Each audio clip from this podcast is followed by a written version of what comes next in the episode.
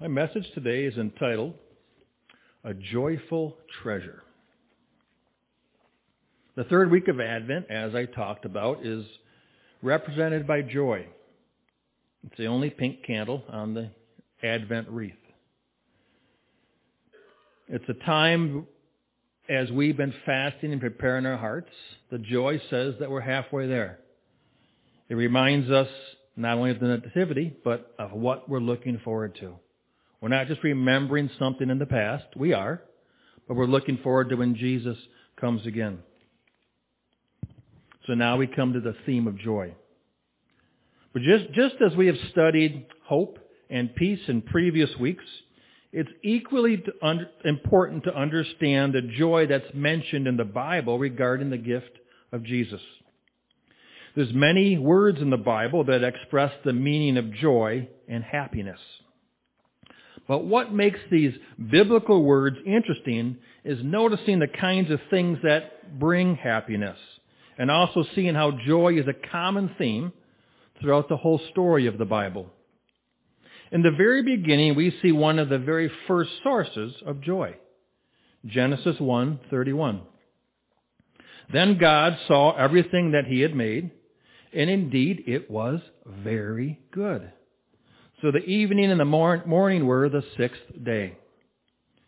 See, naturally people find joy in beautiful things and the good things in life, just as we all do. Many people throughout the Bible found joy in things like a, a bountiful harvest, or a growing flock, or a herd of cattle on a, a thousand hills. People found joy in beautiful things that God has made. People also find joy when people come together in thankfulness for the things that the Lord has done. They find joy like attending a wedding or the, the birth of someone. They find joy in spending time with one another and their families. Proverbs 23, verses 24 and 25 say, The father of a righteous child has great joy. A man who fathers a wife's son rejoices in him. May your father and mother rejoice. May she who gave you birth be joyful. As parents, we rejoice in our children, knowing them to be gifts from God to us. The gift of life is always precious and always special. And we know that none of us are perfect. We know that no one has perfect children. But the fact that God loved us enough to give us a child so that we can understand what it's like to be children of God and to be families of God, that's a precious gift from God. So that even when our kids falter, and they all do, just as we have done, we never stop rejoicing in their lives that they are a gift from God. That brings us joy. Well, the Bible also talks about joy as it compares to other things. Proverbs 27 verse 9.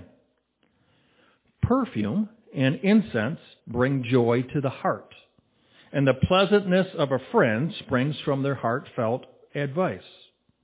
You see, there's even a Hebrew proverb that compares the joy that perfume, perfume brings to your nose with the joy that a friend brings to your heart. So the sources of joy are many and diverse throughout the Bible. However, as we all know, human history has not been all happy, happy, joy, joy.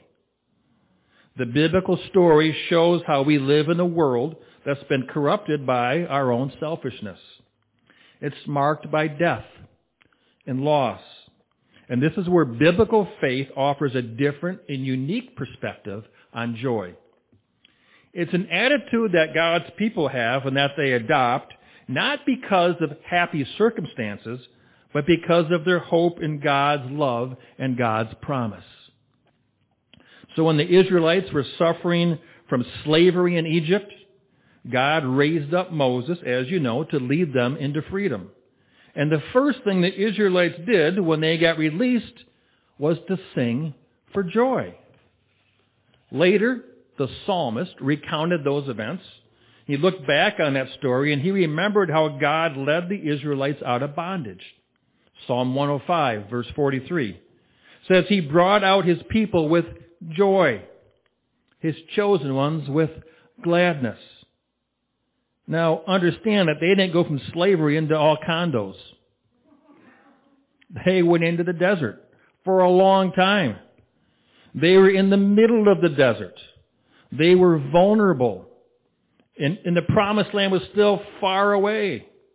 Yet they rejoiced anyways. This joy in the wilderness was a defining moment for God's people. It was a way of saying that the joy of God's people is not determined by their struggles, but by their future destiny. It's the same joy that we have. This theme appears throughout Israel's story when Israel suffered under the oppression of foreign empires. The prophet Isaiah looked for the day when God would raise up a new deliverer. Isaiah 51, 11. So the ransomed of the Lord shall return and come to Zion with singing, with everlasting joy on their heads. They shall obtain joy and gladness. Sorrow and sighing shall flee away. And while the Israelites waited for this promise, they chose joy to anticipate their future redemption. This is why it's so significant that when Jesus was born, it was announced of what, what this birth would bring. Luke 2:10. Then the angel said to them, "Do not be afraid, for behold, I bring you good tidings of great joy, which will be to all people." Now this great joy would not be compared to simply simple earthly happiness that changes when conditions change. It would not be the same temporary happy feelings at the hearing of good news only to fade when the next bit of news is bad. No, this great joy was altogether different. It was heavenly joy that could begin to be realized right here on earth while connecting us with our eternal state of joyful bliss. Even Jesus himself expressed the joy when he began to announce the kingdom of God. As he went about talking with the kingdom of God, he was joyful. Luke 10 verse 21. After he sent out his disciples to go spread the gospel and to spread the news, Jesus gave this response. In that hour, Jesus rejoiced in his spirit and said, I thank you, Father, Lord of heaven and earth, that you have hidden these things from the wise and prudent and revealed them to babes. This great joy is close to the Father's heart, and it's the culmination of His perfect will and plan. So naturally, when Jesus or anyone else truly reflects the glory of God's kingdom, we cannot help being overwhelmingly joyful. And this joy is so powerful that it can override temporary struggles. It can override current trials and unfair and difficult situations and circumstances. In fact, Jesus even taught his followers that same joy in the wilderness. That when they were surrounded by the unknowns and being vulnerable, Jesus taught that same joy. Matthew 5 verse 11. Jesus speaks and he says, Blessed are you when they revile and persecute you and say all kinds of evil against you falsely for my sake. Jesus said we're blessed when that happens to us. Verse 12. He said, Rejoice and be exceedingly glad, for great is your reward in heaven. For so they persecuted the prophets who were before you. How can that be? How is it possible that we're not just glad, but exceedingly glad when we're treated poorly? When we're persecuted for righteousness' sake. This is one of the defining points of biblical joy versus earthly joy. And the difference lies in which, tre- which treasure we choose to be joyful over. Let me give you an analogy. There are, there are two locations at which we choose to keep our treasures. Much like two banks with different benefits and different interest rates. Bank One has a beautiful waiting area. The tellers are always friendly. They serve free coffee and donuts every time you go in there. They offer free checking accounts with no minimum balance. You can access your money 24 hours a day, 7 days a week at ATMs all over the place and spend it immediately on whatever you want. Sounds good. Bank 2. It does not have a physical location that you can visit. In fact, you cannot even access your account to withdraw money or even check your balance. You're limited to only making deposits, and your money is not available to you until you retire.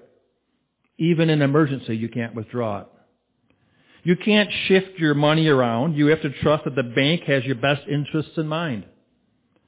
Simply put, with every earning you get, you have a choice to put your money either in Bank 1 or in Bank 2. And since they're competitive institutions, once you choose where to put each earning, you cannot transfer the money to the other location. Which bank would you choose? Well, Jesus talks about these two locations where we have, where we can choose to store our treasures. Matthew 6 verse 1. He says, Take heed that you do not do your charitable deeds before men, to be seen by them. Otherwise you have no reward from your Father in heaven. Verse 2. Therefore, when you do a charitable deed, do not sound a trumpet before you as the hypocrites do in the synagogues and in the streets, that they may have glory from men. Assuredly, I say to you, they have their reward. You see, when you do things to be noticed by others, you get your reward immediately by getting positive attention. You feel good about yourself right now because of this attention or this appreciation. In fact, sometimes, although people would not like to admit it, but sometimes when you're feeling down, when you'd like a little boost to your ego, you tell people what you did so they can tell you how caring or how generous you are. In effect, you are making an earthly draw against your retirement account. When this happens, you get your reward here on earth by getting positive strokes and thanks here but you rob yourself of any investment into your heavenly account. In other words, your reward has already been paid in full because you, you got the praises of men instead of the praises of God. Matthew 6 verse 3. But when you do a charitable deed, do not let your left hand know what your right hand is doing. Verse 4, that your charitable deed may be in secret. And your Father who sees in secret with will himself reward you openly. When you do good and unselfish things that bless others and nobody knows about it, and nobody thanks you for it, and you are 100% okay with that, with the absence of attention from it, then your reward gets deposited into your heavenly account. And every time you make a deposit into your joy account in heaven, God keeps, keeps it until you join Him in eternity, where He wipes away every tear from your eyes. And sin and sorrow and death are no more. And you are in the presence of God. Now understand that these good works do not save you. Salvation is by faith alone. You cannot earn favor with God. We just receive favor with God. Yet God asks us to keep our focus on our eternal home and the joy that awaits us there. The greater joy and the heavenly anticipation that we have, the greater our faith will be to rise up above injustice, to rise up above persecution and offenses that seek to steal and kill and destroy our faith. Matthew 6 verse 5. And when you pray, you shall not be like the hypocrites, for they love to pray standing in the synagogues and on the corners of the streets, that they may be seen by men. Assuredly I say to you, they have their reward. Verse 6. But you, when you pray, go into your room. And when you have shut your door, pray to your Father who is in the secret place. And your Father who sees in secret will reward you openly. Again, if your motivation is to impress others or show off your knowledge or skills, you receive your reward right here when others are impressed. But if you remain humble and modest and spend time alone with God daily in prayer, then your reward awaits until you meet God your Father face to face. With each opportunity, we have a choice. We can seek attention and gratification from others, which feeds our flesh and causes us to hunger more for more attention from others while we're here on earth. Or we can choose to not seek attention, not be moved by gratification from others, and not be motivated by the praises of men and women. In doing so, we allow our spirit to joyfully declare that Jesus is our focus, our desire, our peace, our strength. We look to Him alone as our rock and our Redeemer and our, our Lord. He is the source of our nourishment, our shelter from the storm. And we truly come into an agreement that He is the name above all names, as the Bible declares. The name of Jesus is above discouragement, so I don't need to go look for pity or attention from others because I know that Jesus is my encouragement. The name of Jesus is above injustice and persecution. So I don't need to complain about all the bad things that are happening. I can trust that Jesus is the one that fills me up and gives me His power to overcome. The name of Jesus is above trials and tribulation. I know that He will never leave me nor forsake me. He will lead me through the wilderness into the promised land. In other words, when you keep your focus on Jesus, your eternal treasure, nothing can steal your joy here on earth. Matthew 6 verse 16. Moreover, when you fast, do not be like the hypocrites with a sad countenance. For they disfigure their faces and they, that they may appear to men to be fasting. Assuredly, I say to you, they have their reward. When they get the attention from others, oh, you're doing all this great work for God. When they get all that, they've received their full award. Reward. When you are doing things for God that are difficult and challenging and even unfair at times, if you tell others about how unfair it is and how hard it is, so that you elicit their compassion to make you feel better, this serves as a temporary reward to you. However, if your service to God does not go into your heavenly account, the manipulated compassion you receive here is your full reward. Verse 17. But you, you, when you fast, anoint your head, wash your face. In other words, choose to look and choose to act as if you are content and satisfied and in good spirits while you're suffering for the Lord. We all go through trials. It seems like we're almost always going through a trial. But we can, I can choose to complain, or I can choose to rise above it with the joy of Jesus in my heart and say, praise be to God that He is in control. Verse 18. So that you do not appear to men to be fasting, but to your Father who is in the secret place, and your Father who sees in secret will reward you openly. Whether you are facing persecution or enduring a difficult and unfair trial, do not complain to others seeking their pity. Rather, seek God. Ask Him for His daily strength and daily wisdom. We pray all the time, God, give me my daily bread. God, you know what my, what's going to unfold in my day. Give me what I need. If it's more patience, bring a truckload to me, God. If it's more wisdom, I'm ready, God. Give me, because I, I don't know it all.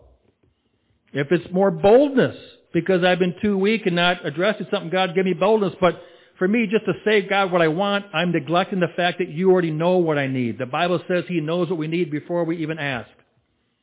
So we ask God daily, God, you know what's going to happen this day. Give me what I need and let me be willing to receive that so that I can get through whatever comes this day. Then I can just continue to hold on to that joy that's deep in my heart.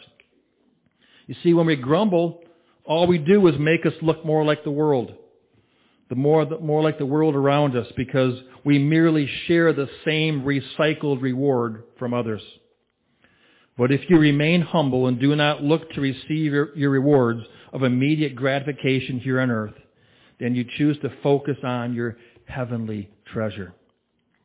Matthew 6:19. Do not lay up for yourselves treasures on earth, where moth and rust destroy and where thieves break in and steal Verse 20, but lay up for yourselves treasures in heaven, where neither moth nor rust destroys and where thieves do not break in and steal. Verse 21, For where your treasure is, there your heart will be also. See, in heaven, people can't take away your joy. Here, if something good happens, you think that your treasure is bigger than something bad happens. We think that our treasure is being stolen because we chose to store our treasure here through the gratification of others. But God says, focus on me. Where your heart is, that's where your treasure will be. We choose where our treasure is. We choose temporary happiness or an everlasting fountain of joy. But certainly we are all tempted, are we not? We're tempted to seek immediate gratification. We're tempted to appease our flesh, even though we know that our focus should be heavenward, if we're honest. So how do we overcome this temptation? The problem with temptation is that Satan always tries to tell you that your earthly treasure is more rewarding than your treasure in heaven. He always says, you want to get your goods now instead of waiting that long. Let's get your goods now. Did you ever see that stupid commercial that says, I want my money and I want it now? That little general, whatever his name is. That's what the Satan says. Get your reward now. You need it now. It's more important. Don't worry about that later. Just keep it kicking it down the road, but take your reward now. That's the problem with Satan and temptation. Just like Satan did in the garden when he told Eve that God didn't really mean what he said about dying if you eat that fruit. God didn't really mean that. That's not what's going to happen. You see, with every temptation, we choose to believe the devil that our immediate treasure is more fulfilling. Or we choose to believe God at his word that he is all we need. Am I going to give into temptation to get my immediate reward? Or am I going to struggle through it and trust God that eventually God's going to give me that heavenly reward. The truth is that when we are one with God, when we have confessed and repented and been forgiven of our sins and cleansed from all righteousness, we come into the presence of God with no shame, with no guilt, with no hesitation, only love and devotion. It's so important when we come to church that we take care of our sins with God. Maybe you've been here before when you come into, into church and you realize that you've messed up whatever it is. And instead of worshiping God, you're focused the whole time on that sin and what you did and you feel guilty. Instead of God saying, take care of that so that when you come to me, I have your full attention. See, when we take care of those things, we can come into God's presence. We're not worrying about ourselves or our day or what we have to do. We can focus fully on God. That's the beauty of His presence that He calls us into, to receive and to enjoy. No matter what the devil or your mind tries to tell you, the truth is that there is no deeper fulfillment, no greater feeling, and no better place to be than in His presence. The presence of God fills your spirit like nothing else can. The presence of God satisfies your soul, which is your mind and your will and your emotions. It causes your heart to be overwhelmed with joy. Therefore, let us not be moved by the aesthetics of the Christmas season only. Let us focus on the joy that Jesus brings to our hearts and to our lives. Let us choose this joyful treasure that pulls us heavenward, rising above anything that comes against us here, down here on earth. Let us all choose Jesus by making this prayer be our personal declaration and believing every, every single word by faith. Psalm 16 verse 8. David gave this prayer. Let it be ours. I have set the Lord always before me. Because he is at my right hand, I shall not be moved. Verse 9. Therefore my heart is glad and my glory rejoices. My flesh also will rest in hope. You see, if I have set the Lord before me, if my trial's here and I set the Lord before me, I can go through the trial because I'm going to Jesus. We need to choose where to set God. Verse 11. You will show me the path of life. In your presence is fullness of joy. At your right hand are pleasures forevermore. May the fullness of joy be realized in your heart and in your home this Christmas season and each day forward as we share the good tidings of great joy with the world. Let us share the gift of Jesus, our Lord and Savior. Heavenly Father, Lord God, we thank you for the gift causing us to be part of your family, to be your child, your son, your daughter. We pray that your love by the Holy Spirit would keep us close to your heart and keep us close to one another. Lord God, we choose to forgive others who have sinned against us. We ask you to forgive our sins as well. Make us one by the power of love, the strongest power in the universe. We thank you, God, for giving us this gift. Bless our family here at First Congregational and keep us together as we focus on our heavenly treasure, the joy of Christmas, Jesus Christ. In your precious name we pray. Amen.